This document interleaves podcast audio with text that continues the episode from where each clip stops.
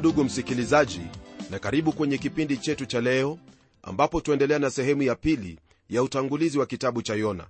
Naamini kwamba mungu amekujalia neema maishani mwako ndiposa upo pamoja nami wakati huu ili kujua zaidi ya hayo ambayo twafaa kuyafahamu kama watoto wa mungu na waumini katika kristo ambaye ni tumaini letu la uzima wa milele.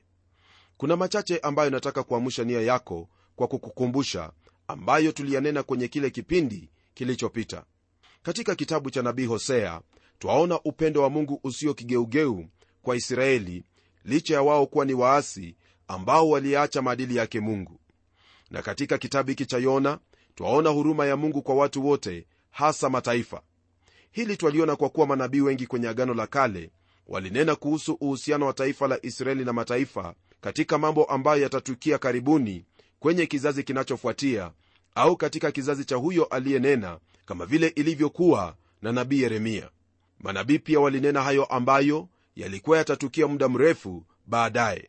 Na mara nyingi kile ambacho walitabiri ni kwamba israeli watajisalimisha au kutawaliwa na mataifa. Pamoja na hili ni kwamba mataifa watabadilishwa ili wamwabudu mungu huyo wa kweli na kupokelewa kwenye ufalme wake. Lakini nabii yona alikabidhiwa jukumu la kunena na taifa hilo kuhusu uhusiano wao na israeli katika ishara ambayo pia ilikuwa ni dhihirisho kwamba watu wa mataifa watapokea neema yake mungu. La ziada hapa ikiwa ni kuonyesha tabia ya israeli hapo mungu anapowahurumia watu wa mataifa na matokeo ya tabia yao. Usimulizi tunaoupata kwenye kitabu hiki pamoja na zinginezo kama vile matendo ya wale manabii wawili eliya na elisha hasa huonyesha au kufunza jinsi ambavyo mungu ulifuatilia neno lake na kulitenda. Ila kwenye kitabu hiki cha nabii yona twaona jinsi na sababu ya hilo ambalo mungu alilinena lakini hakulitimiza. Katika kitabu hiki twapata jumbe mbili ambazo ni zenye umuhimu sana katika maisha yetu kama waumini au wakristo. Kwanza twaona israeli katika picha ndogo ikiwa katika siku hizo za dhiki kuu picha ambayo yatuonyesha jinsi ambavyo mungu atawahifadhi hao ambao ni wake kama vile ilivyo kuhusu wale laki moja elfu 44 waliotiwa muhuri kwenye kitabu cha ufunuo wa yohana. Pamoja na hili tunayo mafundisho kuhusu kufufuliwa kwa bwana wetu yesu kristo. Twaweza kusema kwa usawa kwamba kitabu hiki chahusu unabii wa ufufuo jambo ambalo kristo alilitaja akisema kwamba kama yona alivyokuwa ishara kwa waninawi hivyo ndivyo atakavyokuwa kwa kizazi chake katika kufufuliwa kwake mada kuu kwenye kitabu hiki cha yona fahamu kwamba haimuhusu samaki au nyangumi aliyemmeza yona kwa kuwa hilo ndilo ambalo limewafanya watu wengi wawe na moyo wa kutokuamini kuhusu ujumbe uliopo kwenye kitabu hiki. Kitabu hiki mwenzangu hasa ujumbe wake ni picha au kifananisho kuhusu huyo mtu aliyekufa lakini alifufuliwa naye ameketi kwenye mkono wa ukuu huko juu. Huyo siye mwingine bali ni mwana kondoo wa mungu ambaye jina lake ni yesu kristo aliyefufuliwa na huu ulimwengu ambao waendelea kumkana na kumkataa siku moja utalia na kusema tusitirini mbele za uso wake aketie juu ya kiti cha enzi na hasira ya mwana kondoo jambo hilo ndilo ambalo twalipata kwenye kile kitabu cha ufunuo wa yohana sura ya 6 aya ya 16 mbali na jinsi ambavyo watu wengi wamefundisha kuhusu kitabu hiki cha yona hasa kwa kuifanya hiyo samaki kuwa sisitizo hivyo sivyo ilivyo hata kidogo kitabu hiki akihusu samaki huyo ingawa kuna umuhimu wake. Jambo ambalo limekuwa ngumu kwa wengi ni kuwa na mawazo hayo ambayo ni wazi kuhusu ujumbe ambao wapatikana kwenye kitabu hiki. Naam samaki au nyangumi ipo pale ili kukamilisha kusudi ambalo lipo na wala samaki hiyo si ndilo kusudi la kitabu hiki. Kwa taarifa yako wakati wowote unaposoma neno la mungu ni vyema utofautishe lile ambalo ni lenye umuhimu na hayo yaliyo matukio. Na kwenye kitabu hiki cha yona matukio ni huyo samaki merekebu upepo mkuu mtango na hata mji wa ninawi. Na yale ambayo ni yenye umuhimu ambayo wafaa kuyazingatia ni mungu yehova na mwanadamu. Hayo mawili ndugu msikilizaji ndiyo yenye umuhimu katika kitabu hiki na wala siyo mengine. Huyu nabii yona alitumwa na mungu kwenye huo mji mkuu wa ninawi ambao ulikuwa ni mji mkuu wa utawala wa ashuru. Hii ilikuwa ni wakati ambapo utawala huo ulikuwa dhaifu. Kulingana na historia baada ya kifo cha mfalme adad nirari watatu mnamo mwaka wa 783 kabla ya kuzaliwa kwa kristo taifa hilo au utawala huo haukuwa na uwezo hadi wakati ambapo mfalme tigladhi pelizeri watatu alipotoa mamlaka mnamo mwaka wa 735 kabla ya kuzaliwa kwa kristo. Kwa muda wa miaka 37 ashuri ilikuwa na shida ya kudhibiti wavamizi waliotoka kwenye makabila yaliyokuwa yakiishi kaskazini mwa tawala hiyo. Wavamizi hao walisongesha mipaka ya ashuru hadi umbali wa kama maili 100 kutoka kwenye mji huo mkuu wa ninawi.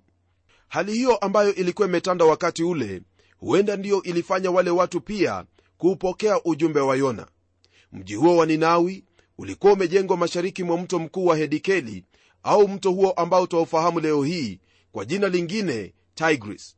Mji huo ndugu msikilizaji ulikuwa na nyuta zilizokuwa na urefu wa futi 100 nao upana wa nyuta hizo ilikuwa ni futi 50 nao ule ukuta uliokuwa mkuu ulikuwa na milango 15 nao umbali wake ulikuwa futi 71 jumla ya watu ambao walikuwa wakiishi kwenye sehemu hiyo yani katika mji huo wa ninawi pamoja na wale waliokuwa wakiishi katika vitongoji vyake walikuwa yapata laki nne. Mambo hayo ndiyo ambayo tutayasoma mara tutakapofikia kwenye sura ya nne ya hiki kitabu cha nabii yona. Kwa habari za ibada au mambo ya kiroho watu hao walikuwa ni waabudu sanamu. Walikuwa na miungu yao asuri na ishatari ambayo ndiyo ilikuwa miungu kuu ya kiume na kike. Ndugu msikilizaji jambo hilo laonyesha kwamba watu hawa kwa hakika hawakuwa karibu na mungu na kwa mungu kumtuma yona kwenye mji huo yaonyesha upendo wa mungu neema ya mungu hata kwa watu ambao hawamjui. Na hivyo ndivyo ilivyo kwetu maana wakati ambapo hatukumjua kristo wakati ambapo tulikuwa dhaifu mungu alimtuma mwana wake akafa kwa ajili yetu ili kwamba wewe pamoja nami tunapomwamini tufanyike kuwa wana katika ufalme wake. Jamani kwa kweli neema na rehema zake mungu hakuna yeyote anayeweza kuzipima ila kuzipokea. Naamini kwamba tayari umekwisha kupokea neema hiyo ambayo yapatikana katika kristo yesu. Tunapofikiria habari za kuandikwa kwa kitabu hiki msikilizaji wengi wa wasomi wamekiweka katika mwaka wa 745 kabla ya kuzaliwa kristo au mbele yake. Ila kuna hao ambao wafikiri kwamba matukio haya yalikuwepo katika mwaka wa 800 au mwaka wa 750 kabla ya kuzaliwa kwa kristo wanafunzi wa historia wafahamu kwamba mwaka ambao unatajiwa hapa ni wakati ule ambapo mji huo wa ninawi ulijengwa na huyo aliyekuwa hodari jina lake ni mrodi. Huo ulikuwa ni wakati wa ufanisi wa ufalme huo wa ashuri. Ila kwenye mwaka wa 66 kabla ya kuzaliwa kwa kristo taifa hilo lilikuwa limeharibiwa na mji huo wa ninawi haukuwepo tena maana wakati huo ndipo aliishi mwana historia mmoja wa kiyunani jina lake herodoti ninawi kama vile tutakavyoona kwa kweli ulikuwa ni mji mkuu sana. Baada ya kuyaona hayo hebu sasa tuangalie mada ambazo tutahusika nazo kwenye kitabu hiki. Naam kwa mtu ambaye yuasoma kitabu hiki kama asomavyo vitabu vya hadithi hakuna lolote lenye umuhimu ambalo yuwaweza kujifunza au kuona katika neno hili isipokuwa matukio ya yona na jinsi alimezwa na huyo nyangumi. Lakini fahamu kwamba kitabu hiki kina ujumbe na ajenda ya mungu ambayo wafaa kujifunza na kufahamu. Kwa ajili ya hiyo napenda ufahamu kwamba kuna somo sita ambazo zipo kwenye kitabu hiki cha yona somo ambazo zafanya ujumbe huu kutufaa siku hii ya leo katika maisha yetu na hata baadaye. Jambo la kwanza ndugu yangu ni kwamba kitabu hiki ambacho kipo kwenye agano la kale chatufahamisha kuhusu kufufuka kwa bwana wetu yesu kristo. Elewa kwamba nyingi ya mafundisho kuhusu imani yetu yapo kwenye baadhi ya vitabu vya agano la kale. Kwa mfano kwenye kitabu cha kutoka twaona hilo ambalo lahusu ukombozi kwa damu kama ilivyo kwenye agano jipya ambapo bwana yesu aliwaambia wanafunzi wake kwamba damu yake ni ya agano jipya yani ukombozi wa mwanadamu aliye mwenye dhambi anapomwendea kristo kwa imani. Na kisha kwenye kile kitabu cha ruthu waona upendo wa ukombozi na kisha ukombozi wenyewe kazini. Na kwenye kitabu cha esta wapata hali hiyo ambayo yadhihirisha ukuu wa mungu katika ukombozi nacho kitabu cha ayubu naamini kwamba chafundisha kuhusu kusudi la mungu katika maisha ya mwanadamu na yale ambayo hatufahamu kwa nini yatendeka pamoja na toba. Kuna mengi tu ambayo utayapata mara unaposoma hivyo vitabu vya agano la kale ambayo ni mfano au vivuli vya hivyo ambavyo vyapata utimilifu wake katika agano jipya. Na kitabu hiki kidogo cha yona chafundisha kuhusu ufufuo wa bwana wetu yesu kristo na iwapo sivyo ndivyo ilivyo basi hakuna sehemu nyingine yoyote ndugu msikilizaji katika agano la kale ambaye yanena kuhusu ufufuo ambayo ni mafundisho ya kimsingi katika imani ya kikristo. Ila mwenzangu twafahamu kwamba kitabu hiki chafunza kuhusu ufufuo wa kristo ambalo pia ni tumaini letu ambao twamwamini. Hii ndiyo sababu ya kusema kwamba kitabu hiki chafaa kuchukuliwa katika uzito wake pamoja na umuhimu wake kwa kuwa kristo ambaye twamwamini alikitaja hasa akinena habari za mauti kuzikwa na kufufuliwa kwake. Nalo jambo la pili ni kwamba kitabu hiki chafundisha kwamba wokovu sio kwa matendo bali kwa imani. Ndiposa andiko kuu kwenye kitabu hiki ni hilo ambalo lipo kwenye sura ya pili aya ya tisa, ambayo yasema kwa sehemu kwamba wokovu ni wa bwana. Nam yeye ndiye mwanzilishi wa wokovu ndiye aliyepanga ni jinsi gani ambavyo mwanadamu ataokolewa na hakuna lolote ambalo mwanadamu iwahusika ila kuamini njia hiyo ambayo mungu ameiweka wakfu kwa sababu ya uokovu wake na njia hiyo ni bwana yesu kristo ambaye alikufa pale msalabani na akafufuka ili kwamba sisi tuwe na hilo tumaini la uzima wa milele. Jambo la tatu msikilizaji ni kwamba kitabu hiki chatufunza na kutuonyesha kwamba kusudi ya neema yake mungu haiwezi kuzuiliwa. Naam yona alikataa kwenda ninawi lakini katika njia yoyote ile mungu alihakikisha kwamba ujumbe aliyokuwa nao kwa ajili ya uokovu wa watu wa ninawi ulifika kama alivyopanga. La kufurahisha ni kwamba yona hakujua kwamba atakuwa ni mshuhuda wa mungu huko ninawi lakini mwisho alifika huko na kunena hayo ambayo mungu alikuwa amemwagiza kisha kuna hili ambalo ni la nne ambalo hasa ni kwamba kitabu hiki chatufunza na kutufahamisha kwamba mungu hawezi kutupilia mbali uaminifu wake. Huenda hawezi kukutumia lakini hawezi kukutupilia mbali. Ni kama vile kwenye mchezo wa mpira kuna hao ambao hukaa kwenye viti ijapokuwa ni wachezaji. Wao husubiri hadi zamu yao ifike au hitaji liwepo la mabadiliko ndipo wataulizwa kucheza na kuchangia kuleta ushindi kwa timu ile. Msikilizaji wewe pamoja nami twaweza kosa kuwa waaminifu na hivyo kumlazimu mungu kutuweka kando kwa muda lakini siyo kututupa. Wakati wowote wa ambapo tutakuwa tayari na tukiisha kutubu na kuwa waaminifu kwa kusudi lake basi hapo ataturudisha kwenye mpango wake ili tulitende hilo ambalo anataka jinsi yona alivyofanya akiwa kwenye tumbo la samaki huyo. Katika kitabu hiki cha yona msikilizaji jambo la tano ambalo twalipata ni kwamba mungu ni mwema tena ni mwenye neema nyingi hili mwenzangu ndilo ambalo twalipata kwenye aya ya pili katika sura ya nne ya kitabu hiki cha yona ambapo twaona jinsi mungu alivyo kwenye neno lake yaani biblia. Sehemu hiyo ya neno la mungu lina haya ya kutwambia. Akamwomba bwana akasema na kuomba e bwana sivyo hivyo nilivyosema hapo nilipokuwa katika nchi yangu? Hii ndiyo sababu nalifanya haraka kukimbilia tarshishi kwa maana nalijua kuwa wewe mungu u mwenye neema umejaa huruma si mwenye upesi wa hasira u mwingi wa rehema nawe wagairi mabaya.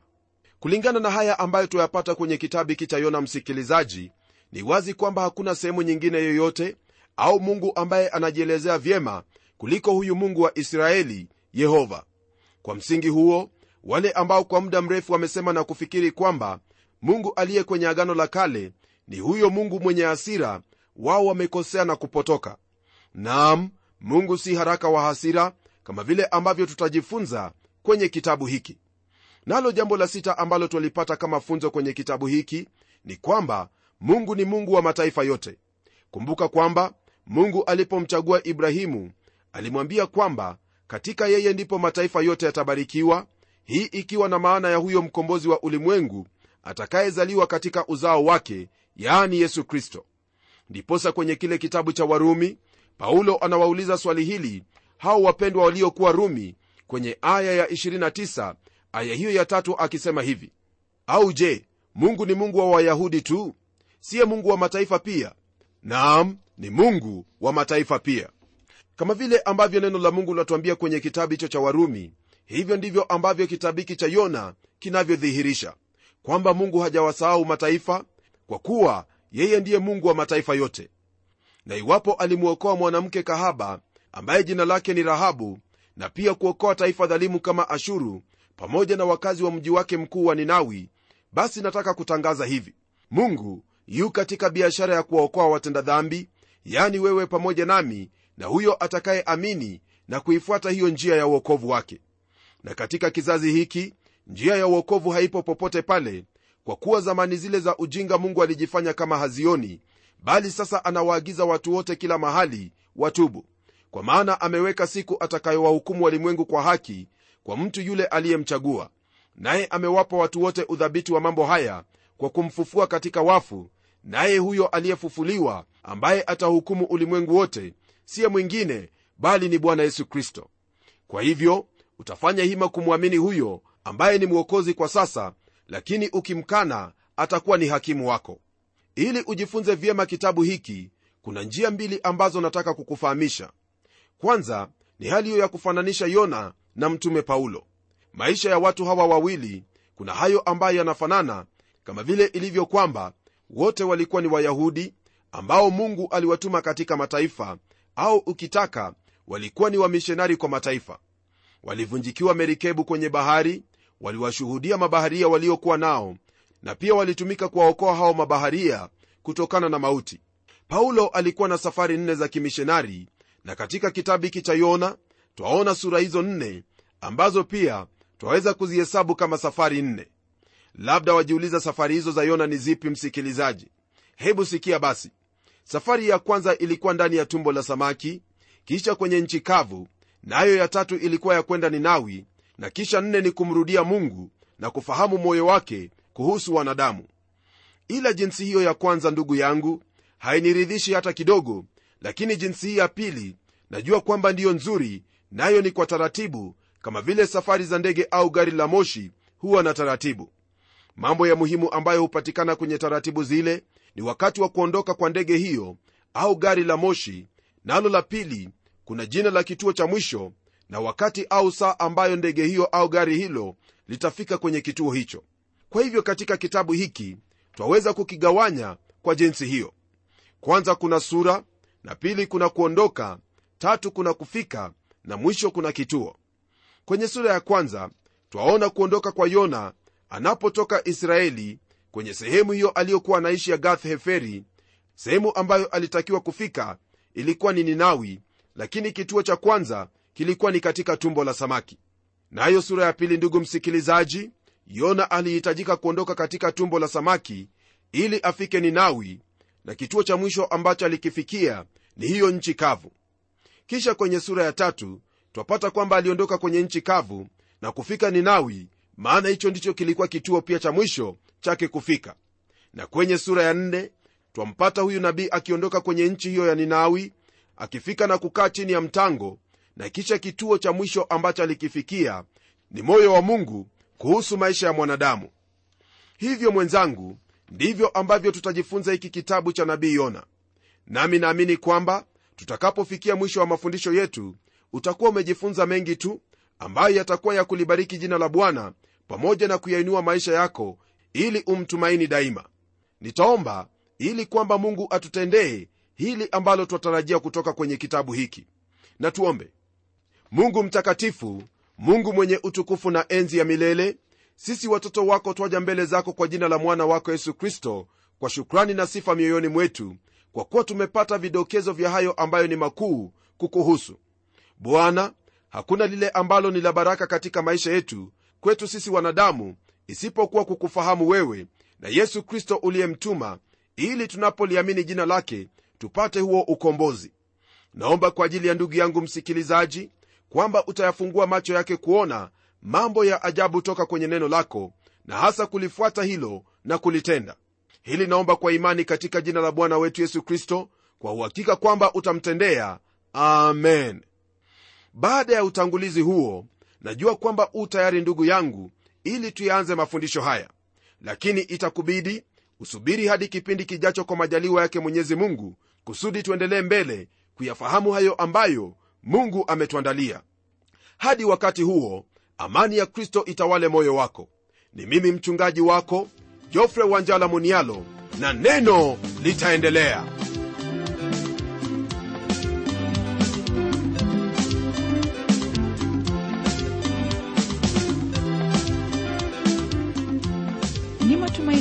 kwamba umebarikiwa na hilo neno la Bwana na uko tayari kutuuliza maswali yako. Hebu tuandikie ukitumia anwani ifuatayo: kwa mtayarishi kipindi cha Neno, Trans World Radio, sanduku la posta ni 21514 Nairobi, Kenya. Na kumbuka, waweza kununua kanda ya kipindi hiki ambacho umekisikiza leo. Tumia anwani hiyo hiyo ambayo nimekupa ili tukupatie maelezo zaidi. Na hadi wakati mwingine, ndimi mtayarishi wa kipindi hiki Pamela Omodo nikikwaga nikikutakia amani ya Bwana. Neno litaendelea.